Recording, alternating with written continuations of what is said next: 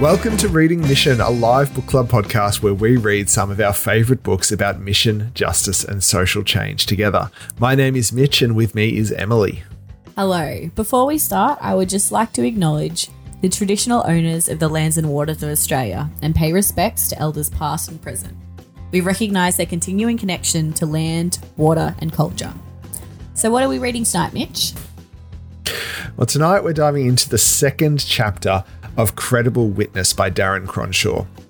So, this chapter is titled Chaplains for Convicts, and in it, Darren has to work a lot harder to pull some worthwhile examples from the early history of Christian chaplains in the lands now called Australia. Chaplains of the First Fleet were some of the first Christian witnesses in Australia, but this is something of a mixed history. So, we're going to see some of the worst and some of the best of Christian witness side by side and ultimately, we're reminded that God is present in every moment of every day. So we're left to wonder why ministry as a vocation has sometimes been confined to the inside of churches. Before we dive into tonight's chapter, Emily, what's your bright spot? So, just this weekend, um, I went into the city, so the city being Sydney, and went to see the um, Van Gogh Alive exhibition because it had been in Sydney, it had left Ah. and been all around and came back. And I was like, Yes. I need to go and see this. I've only heard good things and I just need to see it, even if it's so late in the game. Everyone's already posted all their sunflower photos. Um, if you know, you know. Um, so I went into the city and made the effort to go in on Saturday and see that. And my goodness, was it just uh, what's the word to use? It was beautiful. It was heartbreaking just seeing the the life of Vincent van Gogh through his art in such an Yeah. immersive uh, fashion and seeing uh, his, I guess, journey and as Yeah. he journeyed through life and became more um, mentally unwell and his, um, yeah, just his art by the end was similar but still so different to where he started and what he's known for in a lot of ways and just seeing Mm. especially some of his self portraits, the tortured. I, I hate to say this cliche, but just very much like in his eyes, in all his self portraits, Yeah. it's like this. There's a there's a torture and a torment and a turmoil. Oh, how's that for alliteration? Um, Not bad. in yeah, in his eyes, and he's never truly looking at like he's always looking away a little bit, never truly looking at you. Um, Hmm. yeah, and it was it was great, and I'm so glad I did it. I went in and I sat in there for a good hour, hour and a half, moving around the room, listening to beautiful classical music, and just seeing yeah, these explosions of color and yeah, just yeah. I guess part of the irony in of Van Gogh as well is he he was never acknowledged for his greatness in his art until after he died. So Hmm. um yeah but now he's revered as one of the greatest artists Absolutely. we've seen so yeah yeah. It's so it's fascinating. Oh, it's very cool. yes Very cool show. Yeah so what about yourself mitch For me, uh, not so not so reflective, not so um, deep, but my wife and I adopted a dog. oh i mean that's pretty week. deep so we have a new new pet in our house, a new member of our household. His name is Gus. He is a failed guide dog puppy. oh and no not failed rehomed guide Failed. dog Failed. No, he is failed. Don't put that on him. Shame. You'll end up with Shame a on this conflict. family. You'll end up with Shame a on this conflict. family, Don't shame Gus. your poor, your, your poor dog child. have you you've seen you've seen the um the old animated Disney Mulan? Um, oh, yeah, bring shame on dis- this dishonor family, on, you, goat, dishonor on on your family, dishonor on your cow. of course. That's how we feel about you, Gus. Oh, So- don't say that to him. He'll he'll end up. No, weird, he's the trust me. best. He's the best. and he's my little work buddy when I'm do- when I'm working from home. He's he's right down. He's sitting beside me right now, just lying on the ground. He's I'm really on disappointed that bed. he you didn't have him a week earlier. That he wasn't in your. I know, and you didn't get Otherwise, to I would meet have got him. lots of cuddles and pats and I know. I know. Oh. We went and met him for the first time, sort of immediately after we farewelled you from I know. staying at our place. It was cr- quite cruel, yeah, cruel and unusual punishments. but that's been wonderful. That's been a lot of fun getting to know him and for him uh, getting to know us. And yeah, hopefully he'll uh, stop crying first thing in the morning when he wants us to get up. All right. So Anyway, let's get into it. before we jump into the chapter properly, our topic of conversation tonight, or our, our example of a model of ministry that we can be inspired by, that we can learn from to an extent, as we'll sort of unpack, is the, the chaplain. Um, so, obvious question, Emily, where might people find chaplains today? Where I think I think the better question is where wouldn't you find a chaplain? Um, because I feel like in most places chaplains are a thing. Um, and I think so. You know, schools, unis, hospitals, most professions, especially um, caring Mm. professions, and um, particularly emergency services. Um, yeah, I don't know where you wouldn't find a chaplain really. Um, Hmm. but I The think one. that, uh, sorry. the other one that um, is on my mind is military chaplains. Oh, yes, long history course. there. Um, one of the the examples that was name checked in the start of this chapter was um, my my friend Paul Cameron, who was the executive officer of Churches of Christ when I started working there, and um, he's the unofficial chaplain at Richmond uh, Football Club, or, Yeah. or has Oh, been cool. at times. Um, so you know, football clubs uh, fo- uh, and football chaplains are a well known form of chaplaincy. Mm. At least they are in Victoria. Is that does that translate in? Uh, Uh, New I South mean, Wales? probably. I'm not deep enough in the football fields, whether Yeah. it be soccer or league, um, to know if clubs have chaplains. Um, but sport, yeah, sports chaplains is Yeah. a thing. yeah. Yeah, Yeah. Um, I think one myth we must bust is all chaplains are Christian because that is not the case. Um, I know at the uni I went to, there were Muslim chaplains, Jewish chaplains, Yep. various forms of Christian chaplains, because I will Yep. include Catholics and Orthodox in Christian as well. Um, absolutely, as you well should. As I well should. And I think, oh, I think Hindu maybe. I don't know if there was Buddhist, Yep. but um, yeah, definitely chaplaincy is not just a Christian Mm. thing. No, no, and I think as Darren Cronshaw sort of talked about in this book um, a couple of times, the the prevalence of chaplains kind of speaks to the um, the thirst that people have for spirituality. That people Mm. are looking for, you know, a an encounter with the divine and a sense of the world beyond the everyday. Um, and yeah, chaplains are a, a really common place that people turn, and they are present in the places where people are day to day. Yes. And it's less intimidating talking to just like a normal person who is in your place, even Yeah. with the label of chaplain on their name badge. Yeah. Um, Yeah.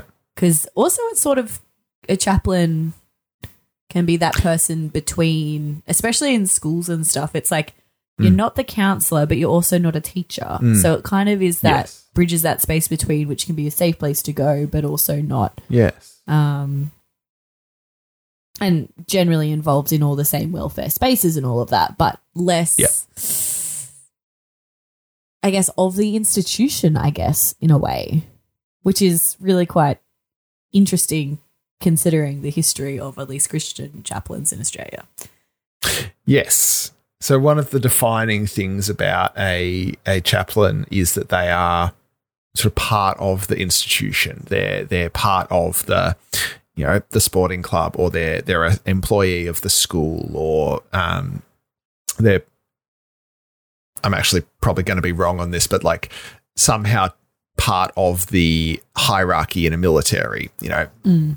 um, but they are they are people that you see every day when you go to school, when you go to work. Um, they're they're people that you just encounter, and I, I think you're you're spot on, Emily. Like the the fact that you would see them every day means that you can more naturally build a bridge with them compared to deciding, oh, I have some questions about spirituality. I'm just going to march myself into the church down the road. But the funny thing is that the example of chaplains, as we have them in Australia, is uh, not quite so rosy or friendly or accessible. Um, no. no. So we're we're moving a step forward in the the history of Australia, and we're we've now left uh, the period of pre-invasion, pre-colonization, and now we are right at the start. We're we're talking First Fleet. We're talking the early colonization of particularly Sydney Harbour and surrounding areas. Your your home stomping ground uh, Emily. You were telling me just before we uh, jumped on tonight that um, you've been to the places that you know the the first church built in Australia and like the the oldest still standing church. Yeah. Is that right? Yeah, yeah, yeah. So there's a monument in the middle of Sydney um, to Richard Johnson, who was the first um, chaplain mm. slash, I guess, clergyman to yep. lead services or I don't know religious gatherings here yep. um, in Sydney, and there's a monument to him and his first sermon um, at the site where the church was. It has since, at that point in time, it in protest, I believe, it got burnt down by convicts and stuff. Um, mm-hmm. because of stuff we'll unpack more in this chapter. well, well um, yeah, that's that's yeah. um, but yes, this monument is in Sydney, not too far from Wynyard Station. Yeah, because Sydney's weird and we didn't, they just sprawled out. There's no order yeah. or reason to it. But between Castlereagh, nope. Hunter, and Bligh Street on the corner there is sure, the Richard sure. Johnson obelisk. So you can actually sure, go there and see it. And um, yeah, it's pretty interesting. Um, it's not too far from, I think, the Department of New South Wales Educa- Education Department building as mm-hmm. well. Um, Yes. So yeah, I've been there. It's not too far mm. from the Rocks and Circular Quay as well. Um, oh yeah. Yes, and then the yeah. oldest still standing building, church building in Australia is um, the Ebenezer Church, which is very close to where I live. It's only about 15 minutes away.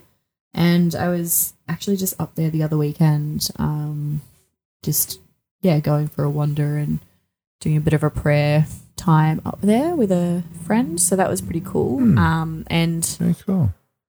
Yeah, it's really, uh, yeah, it's just really interesting. I find going to those places, especially up at Ebenezer, because it's like mm. high but right on the river, and just the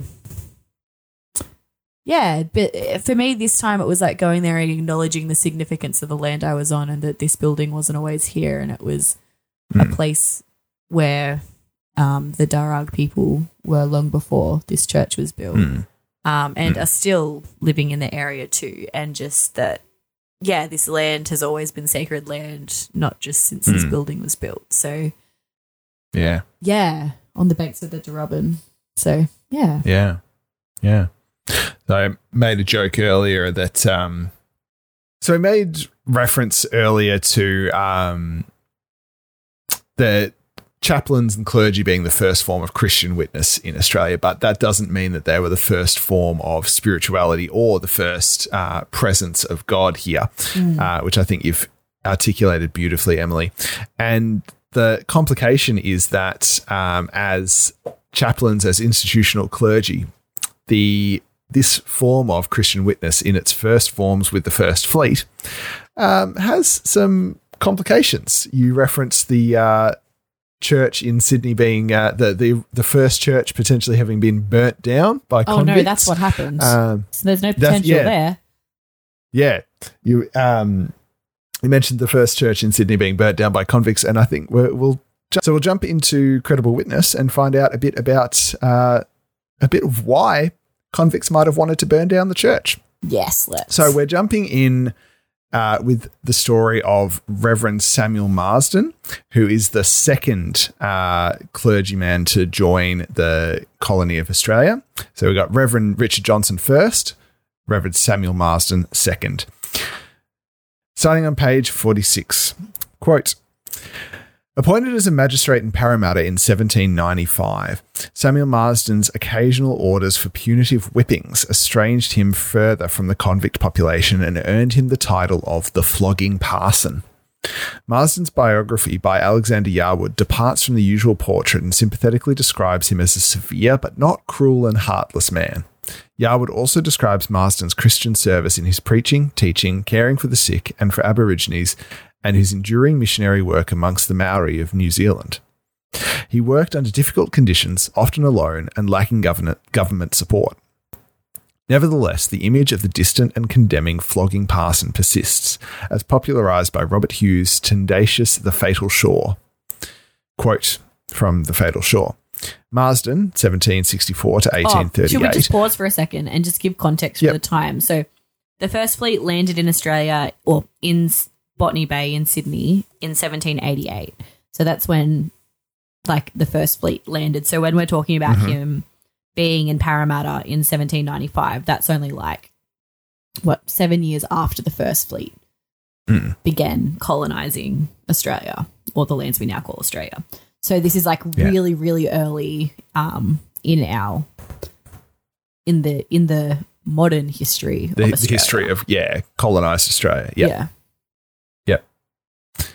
Um, so this is the the description that Robert Hughes gives of Marsden. He is, quote, a grasping evangelical missionary with heavy shoulders and the face of a petulant ox, and had sailed to New South Wales in 1793 as the protege of William Wilberforce, who recommended him as his assistant as the chaplain of the colony. Once there, the protege showed few of his patrons' instincts to mercy, but focused his considerable energies on getting land, breeding sturdy Suffolk sheep, preaching hellfire sermons, and, as magistrate of Parramatta, subjecting convicts to draconic punishments, hence his name, the flogging parson. And now we'll return to Darren Cronshaw. Did Marsden focus on the roles of magistrate in the employ of the government and farmer in his own interests because the role of chaplain was so challenging? By most accounts, he came to enjoy the privileges not available to ordinary people and which were fi- and which were in fact at their expense as convicts helped clear his land. Irish convicts treated badly at home did not fare any better in Australia, and Marsden did little to foster relationships of trust with them. Once he had an insurrectionist flogged with a thousand lashes to try and get the truth about other rebels out of him. Manning Clark, who had little patience for those he cynically described as harsh and legalistic life deniers who called themselves Christians, commented about the tragic witness of Marsden's inconsistency. Quote, Marsden, as a magistrate, had stooped to the temptation that the truth could be flogged out of a man, just as other quarters, just as in other quarters, he had also stooped to the idea that souls could be flogged away from damnation. The man who wanted to be known as the dispenser of divine love became identified with one of the most savage punishments in the early history of the colony. End quote. So, yeah, like that's a very look, if I'm being generous, that's a mixed picture of uh, Christian ministry in the early colony. Mm. Um, and if I'm being a little bit more blunt, that doesn't paint Christian witness in a particularly good light. No, definitely not. And it's interesting, I find, because I hear a lot of people talk about, you know, Australia is a Christian country built on Christian values. Mm. Um, but when I see like these very and look, and I don't want to throw the baby out with the bathwater because mm-hmm. not all missionaries or not all not all chaplains in these early days because you know Hashtag there were some not all missionaries. yeah, there were some actually genuinely really good ones that you know yeah. wrote down language and were translating yep. indigenous into indigenous languages and writing it down, which has actually been yep. what has then saved and meant that mm. First Nations people can have their language and return to them and all of that kind of stuff. So, like, yeah. That is part of the missionary story in Australia too, and the mm. I guess chaplain space and the the mm. work of the church. Um, but also when these are like people like Marsden, who are the very early kind of ah, figureheads of God in our country at this point in time, I wonder what are the values we are actually built on if this is the sense of justice and, you know, we can flog the truth out of a person um, and mm. Mm. that kind of thing. I wonder, it, it makes me wonder how much of is it a cultural mythology of it and how much of mm. Are we actually truthful in the reality of also what occurred um, mm. without going i think it's yeah. without going too far either way and throwing the baby out with the bathwater um, mm. but yeah it's something that i sort of haven't reconciled myself yet i don't think mm. and it's it's a tough it's a tough line to walk because in you know a couple of hundred years of history and a couple of hundred years of different people bringing their different understandings of God, their different temperaments, personalities, skills, passions, you're going to get a huge variety of expression of Christian faith um, yes. in the same way that we have today. Like, there's no reason to think that Christianity in the uh, 1700s, the late 1700s, was any less rich and complex mm. as Christianity today. Um, Absolutely not. But what, what you get with Marsden is a really clear example of Christianity tied up to the apparatus of the state. So Marsden is not just a priest, he's not just a spiritual leader, but he's also functioning as a magistrate. He is a he's a judge. He is formally given the authority to divest punishment and sentence and all of that stuff. Mm. And there's yeah, um, the the early colony was looking for a form of Christianity that had an emphasis on moral behavior and discipline, which those things tend to mean the things that people in power want the convicts to do, um, which is really radically different from the attentive spiritual companionship that was modeled by pre-invasion Aboriginal people, which we touched on in the previous chapter. Yeah. This is a this is a really different vibe of spirituality. Yeah, absolutely. Um, and that tension of being both um you know, at, at their best spiritual companions and also having obligation to the institution is one of the tensions at the heart of um, chaplaincy. Mm. And I, and I think that still that still remains. Um, mm. As someone who has looked at chaplaincy from the outside and not done it, um, but you know, it still seems to be there. But you talked a little bit there, Emily, about um, cultural myths. Um, and Darren Cronshaw picks up uh, one of the key myths of Australia as well. So let's let me read a paragraph from Credible Witness, and then we can come back and sort of unpack that idea of a cultural myth a little bit more. Mm.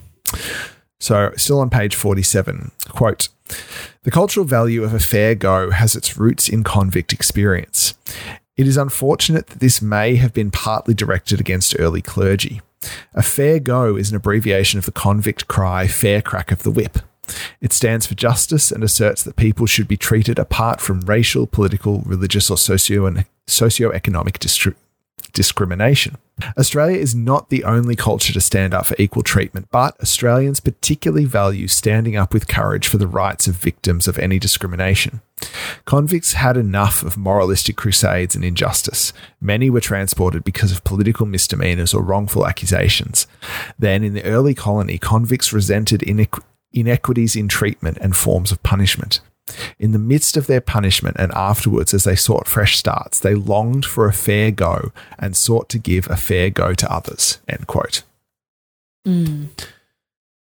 So, just something we skipped over last fortnight when we did the, the introduction to this book was um, a bit of discussion about what it means to have a cultural mythology.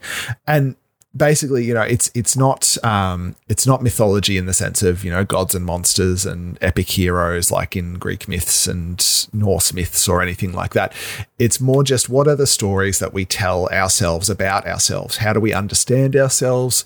Um, if someone asks you what does it mean to be Australian, your answer is going to draw on, uh, you know, unless your your answer is, oh well, you have uh, formal citizenship with the federal government of Australia, and you go through this process and fill in these forms to get that. You know, your your answer of what it means to be Australian is going to draw on our shared understanding of who we are, which is informed by our cultural myths, and that myth of the fair go is really key. And when I describe it as a myth, I'm not inherently saying that it's not true, um, but it is a repeated story that we tell ourselves.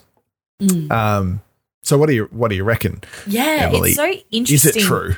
well, that's the hard question about this one, isn't it? Because I think, like in t- terms of what Darren's talking about, there absolutely there's a bit of that in it for the little guy. We love a good underdog. Mm. You know, we love a good underdog. You know, the, we the hate castle, tall poppies. The castle is like the an iconic castle. Australian movie right? And that's all about the underdog and the vibe of the thing.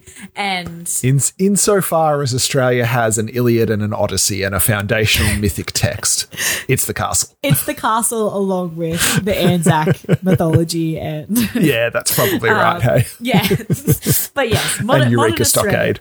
Uh, yes, uh, twentieth uh, century Australia. Well, no, not even late twentieth century Australia built on. Um, but just when it comes to, but I wonder as well if it's got to do with this thing of like this fair go. Yes, absolutely, and all about you know give everyone a fair go. But mm.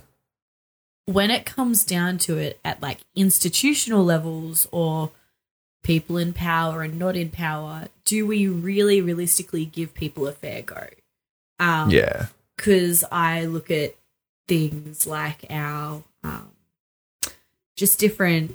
I mean, the treatment of our First Nations people for the last 250 ish years, um, not a fair go.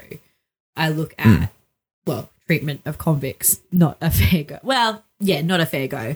Um, not a fair go. I, I think I think we can fairly confidently say that the treatment of convicts transported to Australia was not a fair go. Yeah, yes.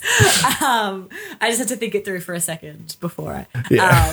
Um, whatever, whatever your views on incarceration and uh, yes. and punitive justice systems, this was overstep. yeah, absolutely. And um, then we look at you know different things like our White Australia policy and just yeah. general cultural at least from a white Australian um, kind of place, the treatment and mm. just the cultural justification for racism with I'm not racist yeah. but um, I'm not racist but social welfare so like Centrelink and different things mm. like that and mm. just even the the dialogue and the discourse you get around that or yeah with things like terms like dole bludgers or people are just lazy or like that kind of yeah. stuff. I just go, are we really mm. about giving people a fair go? Or mm. where are we okay with giving people a fair go? And we need to take a look at sometimes where we are question. not okay with yeah. giving people a fair go and why is that? Yeah. Um, yeah. Yeah. Yeah. Yeah. Yeah. Absolutely. And so a, a, key piece of that paragraph that we just read was that um, that sense of a fair go largely emerged in opposition to the the the let's you know name it for what it is the Christian witness of the early clergy and the early chaplains. Um, we today probably don't think of it as particularly good Christian witness, but that's what it was. Um, so I'm going to pick up following on from the bit that we just read and read another couple of paragraphs um, starting again on page 47. Quote Unfortunately, Johnson, Marsden, and later other clergy were viewed as moral policemen by the convicts and necessary nuisances by some of the authorities. Informing a new society in critical, sorry, Informing a new society, a critical question Australia faced was whether the, was where the necessary discipline was to come from. There were limited options, and the choice fell on evangelical Protestantism, which the government sought to utilise for its purpose. Whether or not the government wanted the religious influence, they needed the discipline, and so they took both. In time, the religion and discipline were molded together, and Christianity came to be perceived as discipline. There is evidence of certain chaplains being popular because of their pity or willingness to sacrifice. So, those are good examples of chaplains that we sort of haven't looked at in detail yet. Continuing the quote, but some of the positive esteem directed to chaplains is suspect because the approval of chaplains was needed for convicts to be freed or receive special treatment. One of the characters in Geoffry Hamlyn described the source of anti clericalism that many bushworkers showed. Quote, because when they're in prison, all their indulgences and half their hopes for liberty depend on how far they can manage to humbug the chaplain with false piety. End quote.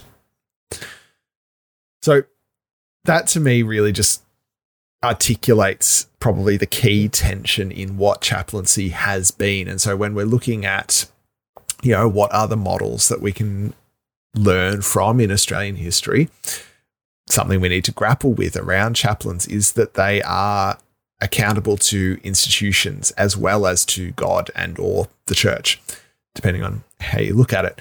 Um, and that's a really tough spot to be. Like I, mm. reading this chapter, and I and I don't think we're I, I, don't think I've picked the sections that really draw this out. So do encourage, as always, people to go and read the whole chapter.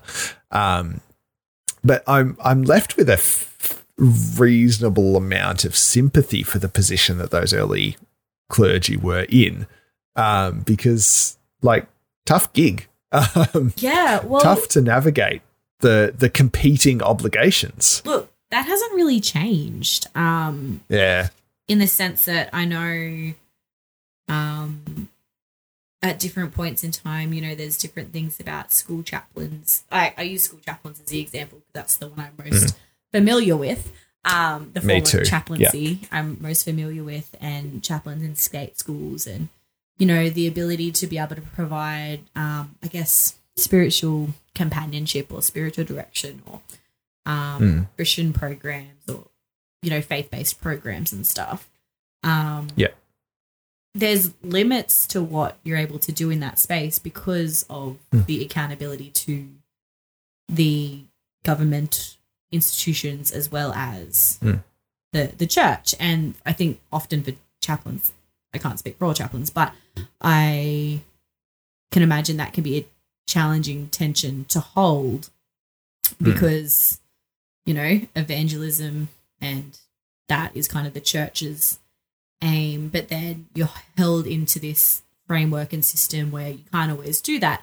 And for some people, that's like great because it's liberating and freeing, and you can kind of be a way to express your faith in a way that isn't necessarily about talking about it. But then that can also be really mm. challenging because you might not straight up be allowed to talk as openly about it as you'd like. But I think also in the same time of that, like you kind of, if you're a chaplain, people kind of get a vibe for what you're for. So you kind of straight yeah. out of the gates with it anyway. Like you, people know where you yeah. stand when it comes to yeah. like you're It's kind of in the name, faith, isn't right? it?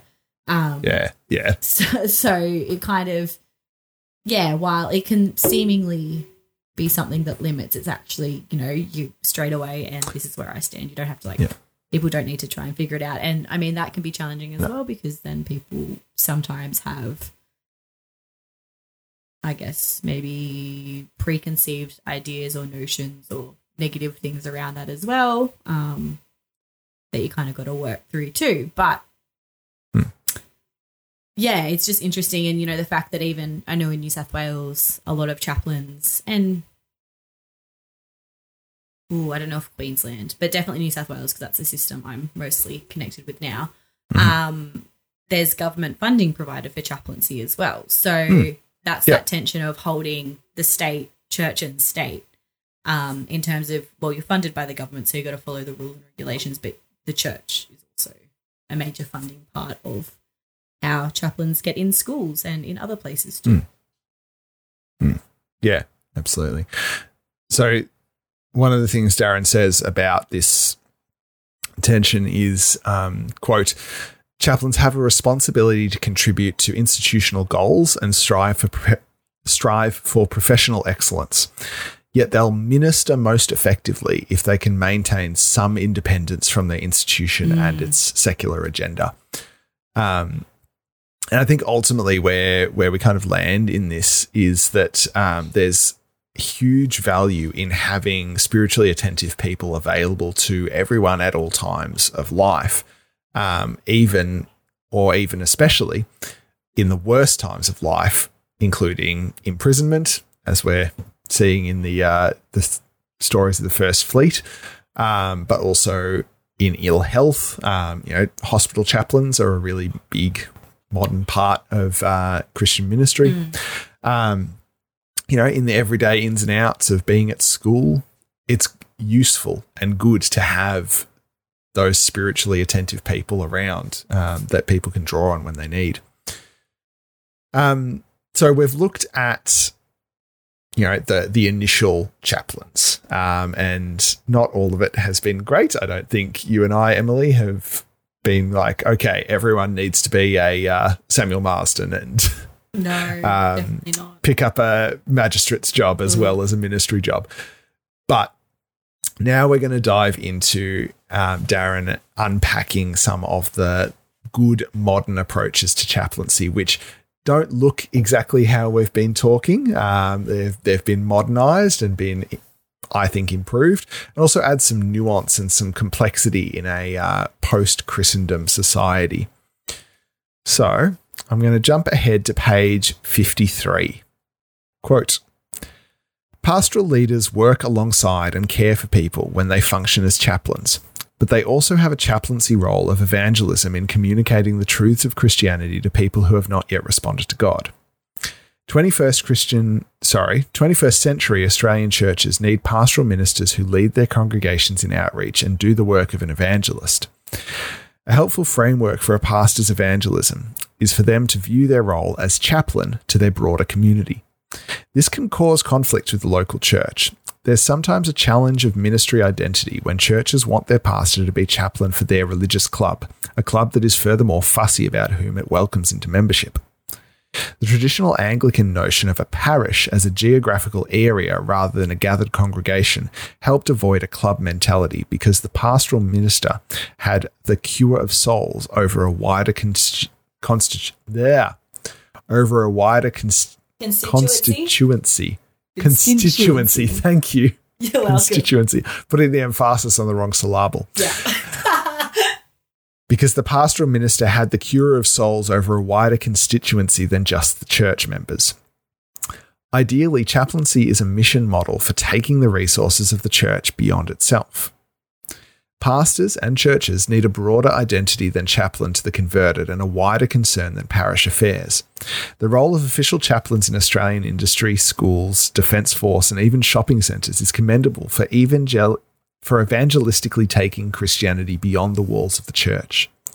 More informally, some ministers allocate time and commit to walking around their neighbourhood or taking an interest in community issues in order to build relationships and express care.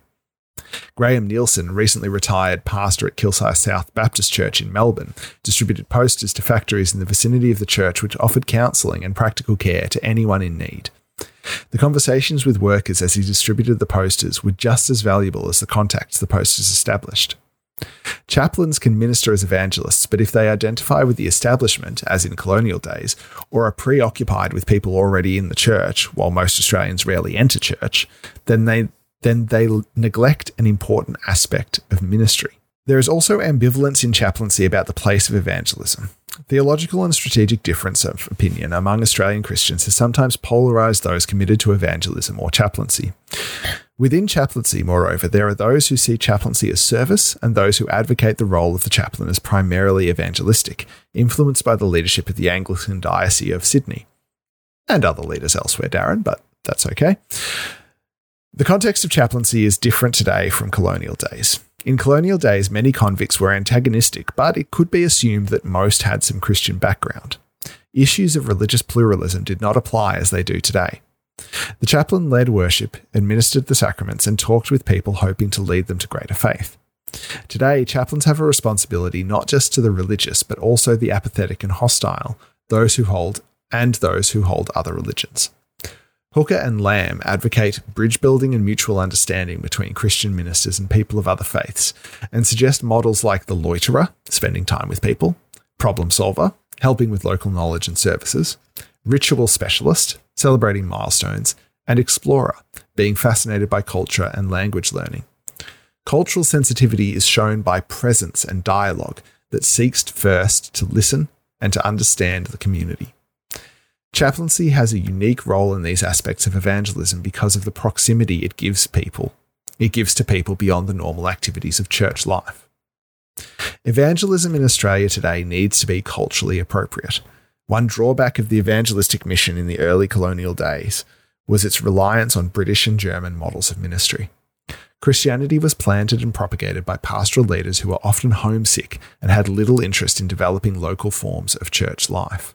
Colonial pastors had been trained in England and most were evangelical, a tradition that Griffin suggests paid least attention to context, though this was not a limitation unique to evangelicals. Quote, Ministry in Australia was not seen as significantly different in its demands than ministry elsewhere on God's earth. End quote yeah, lot to pack, lot to unpack there. But I think that image of modern chaplaincy in Australia, um, the the four approaches that towards the end of that section was really the bit that jumped out to me. Um, the idea of a chaplain or a minister being, or, or you know, or an ordinary person, an ordinary Christian person being a loiterer, a problem solver, someone who specializes in marking significant milestones um, and someone who is committed to exploring culture and connecting with people of other faiths and other backgrounds. I think that that's really encouraging, and I think that that push that chaplaincy has to be outside the walls of the church um, is hugely, hugely valuable for the for the for the broader church. Mm. Oh, absolutely, and I think it's really interesting. Like what I found really fascinating um, I mean, there was two things. I'll start with this first one, and then we can jump to the second one. But mm. the framework in which a pastor's evangelism to the community needs to, like broader community, needs to be different to then the the expectation of pastoring mm. to the church. Um, mm. and yeah. you know that they need to also not just be you know a chaplain for the religious club that you know it's about hmm. going out and modeling that as well so that's hmm. a really I think interesting and important thing to highlight and mm. then I don't know, explore, unpack. Um, yeah. Well, it's, allow it's a challenge or encourage people yeah. to allow, I guess, like a senior minister, senior pastor space to be mm. more than just the senior pastor for the church. Does that make sense? Yeah, definitely, definitely, hundred percent and it's it's also um, just as much a challenge to the um, lay people in the church, the people who aren't in formal ministry roles, or people who are in um, volunteer roles. Um, you know, something that I've often observed and uh, frustrates me to no end is how um, inward focused churches can yeah. can become because you know I think we've talked about this on the podcast before, Emily, and you experience this um, in your your ministry role, I'm sure. But like running a church takes a lot of time and energy, so much time and, and energy, so much time and energy. And if there's not some real care taken, um, that that energy that it takes to just you know keep the lights on, to get the service running, to uh, make sure the coffee's ready for the morning tea, that can um, take up all of someone's time mm. and leave nothing for you know God building God's God's kingdom building beyond those walls. Mm. Um, and you know, churches churches are fabulous, but they are they're there to be of service and support to the neighborhood, not just as as Darren said the the the insular religious club, um, which is yeah a tough thing to hear. Yeah. Because that absolutely. can sometimes really be what churches are. Yeah, because it's easy to be this is my safe space, this is where my people are. Yeah. Um, yeah. I align with these people and yeah. that's really nice to have those spaces too. Like and essential to have. Essential. It's re- humans need that stuff to flourish. Absolutely. So yeah, yeah that's um but yeah, I wonder what our churches would look like if we led mm. from a place of looking outwards instead of looking inwards. Mm. Because yeah, just be really, mm. yeah. How how would it change what we do and how we do what we do? Mm. Mm. Yeah, absolutely. Which I mean, I feel like we've been talking about for the last what eighteen months in this podcast. I mean, that's ways. that's the central question um, of of of missiology yeah. of the of the kind of stuff that we're we're talking about. That's that's the central question of mission. Um, yeah, you know, if you're if you're someone who's interested in in mission, in justice, in advocacy, these are the um, this is the, this is at the core of it.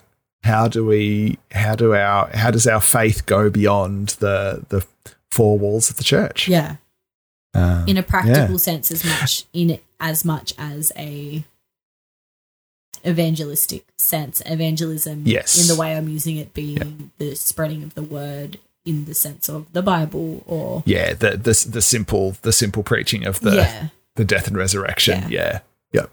Um, yep. There's got to be more to it. There's got to be a transformation of of people individually, but also society and structures and collective and, and groups um, of people too. Yeah, yeah, yeah. 100%. So the other bit which this kind of leads into is this idea of evangelism in Australia needing to be culturally mm. appropriate and just so fascinating. I think that was like the last chat, uh, the last paragraph you read, um, because that's something I've been really fascinated and interested in, and just like I don't know. I think for me in the last like year or so, looking for some language around it and what is it, but then like just sort of being in the back of my mind in terms of what is a uniquely Australian church and what does that look like, mm. not as a byproduct of England or the UK or of America mm. or of yeah I don't know um Germany or like Netherlands or wherever like everyone sort of comes from. What does it look like yeah. here in our context in our place to be us as the church? Um and so interesting just the fact that um, Darren here is talking about, you know, colonial pastors um, have been trained in England and literally sent over here on a boat. And mm. then from that, there's almost this like homesickness and yearning and longing for what the known is yeah. and what people know. Yeah. And that's why. Which again is very look like they very do. easy to be sympathetic Which, with. Oh, yeah. absolutely! Like you go away from home, go somewhere else, and yeah, just being in a different place is like so challenging, and especially mm. I mean, I think for European people coming to Australia in those early days, um, mm. you know, it's not built up like it is now. There were no buildings, especially in Sydney. It's all like tents and stuff and like hmm. clearing mm. the land. Mm. And I, I'm not, I don't want to glorify this because I don't think, you know, we, we acknowledge that these lands that we now call Australia have never been ceded and were people, hmm. First Nations people were here and were caring for country as it was. But mm. like the way it's like you come into a place where you come from, say England, um, London, and you know, built up buildings, and you come to this place and there's supposedly no one around except for the people you've come with, and it's all marshy and bushy and sandy and hilly, and there's just not much around and there's like no farming land and there's no buildings. There's like nothing familiar. It'd be like grasping mm. on for what you mm. know mm. as much as anything yeah. else because yeah. yeah. we're creatures. But at least I know the hymns. Yeah, at least we know the yeah. hymns. At least, yeah. Um, at least for those probably clergy, clergymen and things like that. Because it's like, how do I? I don't even know this place. Um, yeah, definitely. Yeah. So yeah, but the but the challenge that faced yes. them and continues to face us and will continue to face everyone because culture is a is an ever shifting beast is how do we authentically live out our faith in a culturally informed way? Yes. How do we what is an authentic Australian spirituality? Yes. Yeah. And so yeah. So yes, I guess to round out my point, I'll I'll circle back and land the plane. Um that exactly that and this is where that's come from and that's part of why things look like the way they do and mm. yeah, then exactly your question, then, Mitch. How do we shift that into something that is uniquely Australian and mm. uniquely spiritually mm. Australian here where we are now? Mm. Absolutely. So, look, for some listening and reading along, um, the model of chaplaincy might be part of that. Um, being present where people are in their everyday life, being present alongside people in schools, prisons, uh, the military, wherever. Um, yeah, look if that if that has been resonating with you as you've been listening or reading, um, do encourage you to um, yeah spend some time thinking, praying, journaling, and chatting with people about that. Yeah, um, and like yeah, not only just if yeah. you hear something and you go, oh, that's kind of interesting. Like it's, I feel like chaplaincy one of those is one of those things. Like I've personally never been a chaplain, um, mm. but I've grown up with a parent who was a school chaplain for twelve years, so I'm. You have a level of familiarity. I've got a level of familiarity with chaplaincy in that kind of context, but even like different types of chaplaincy. So like prison chaplaincies you were talking about, or like school chaplaincy, or um, even working with emergency services. So like RFS and yep. SES and paramedics, and I'm sure the police have chaplains mm. and um, yep. you know fire and rescue as well. Um, but like go if you're interested or like you're curious find the chaplains in those services and talk to them about it because like mm. I know people in my church that we've got like a prison chaplain and just hearing some of his stories are pretty cool and like my church actually has people that go into one of the local prisons um I want to say at least monthly and like runs church services and stuff so like supporting chaplaincy yeah. in different ways as well um and just I mean, I've not actually personally been involved in that ministry, but like it's really interesting and fascinating and sometimes you don't know what you don't know until you try and explore it a little bit. Like dip mm, your toe in. Yeah. Um and like you yeah. might dip your toe in and be like, "Oh, this is definitely not for me." Um or you might dip your toe in and be like, "Oh, I kind of like that aspect of it." Um but I'm not a big fan of this aspect of it. So you'd like try somewhere else. But you know, there might be actually opportunities in your local community in different places like that that you might just not even be aware of until you look them out and ask the questions. So, Emily, on that note, what are you going to continue to wrestle with from this chapter? Oh, look, honestly, I think I've probably already spoken about it, but it's that, and I'll probably continue to speak about this for this whole book because I think it's mm. the vibe of this book is that exploring what a uniquely Australian Christian spirituality and faith is in the place, in the lands we are in, um, that is influenced but not defined by the places over there. Hmm. Mm. Yeah. Yeah, it's good. What about you, Mitch? Yeah. I think for me, the question of how um, how I and we can continue to be of service and present sort of in the everyday spaces, um, in the the spaces that kind of aren't set aside to be spiritual special places, but are just mundane, boring places. Um, you know, what does it look like for us to be really practically serving there and also, yeah, just pointing people towards God. Um, yeah. So, Emily, have you got a benediction for us tonight? I sure do. Lord, make me an instrument of your peace. Where there is hatred, let me sow love. Where there is injury, pardon. Where there is doubt, faith. Where there is despair, hope. Where there is darkness, light where there is sadness, joy. O divine Master, grant that I may not so much seek to be consoled as to console, to be understood as to understand, to be loved as to love. For it is in giving that we receive, It is in pardoning that we pardon. And it is in dying that we will be born to eternal life. Amen. Amen. Fantastic. Well, thanks for joining us tonight. We'll be back in two weeks uh, on February 21st for the next chapter of Credible Witness, which is titled Shepherds for Settlers. We're going a little bit further forward in the uh, story of Australia and pulling out a new model that we can be inspired and encouraged by. Um, if you've enjoyed listening to the podcast, we record all of our episodes in community on Discord, so feel free to join us at embody.org.au slash Discord, um, where you can join in the chat as we record.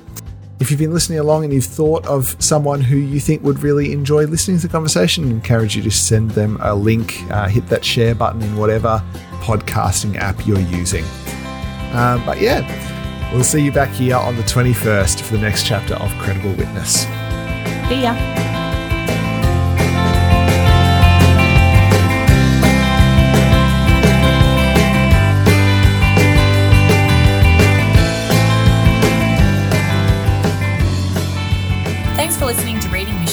Podcast by Embody.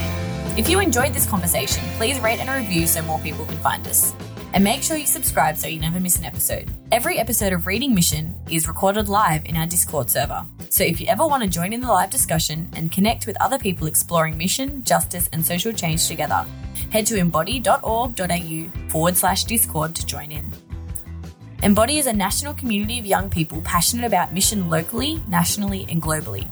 You can find us on Instagram and Facebook at EmbodyAU and visit our website at embody.org.au. All the links are in the show notes. Embody is part of the Global Mission Partners family. We respectfully acknowledge the traditional owners of the lands and waters of Australia and pay respects to elders past and present. We recognise their continuing connection to land, water, and culture.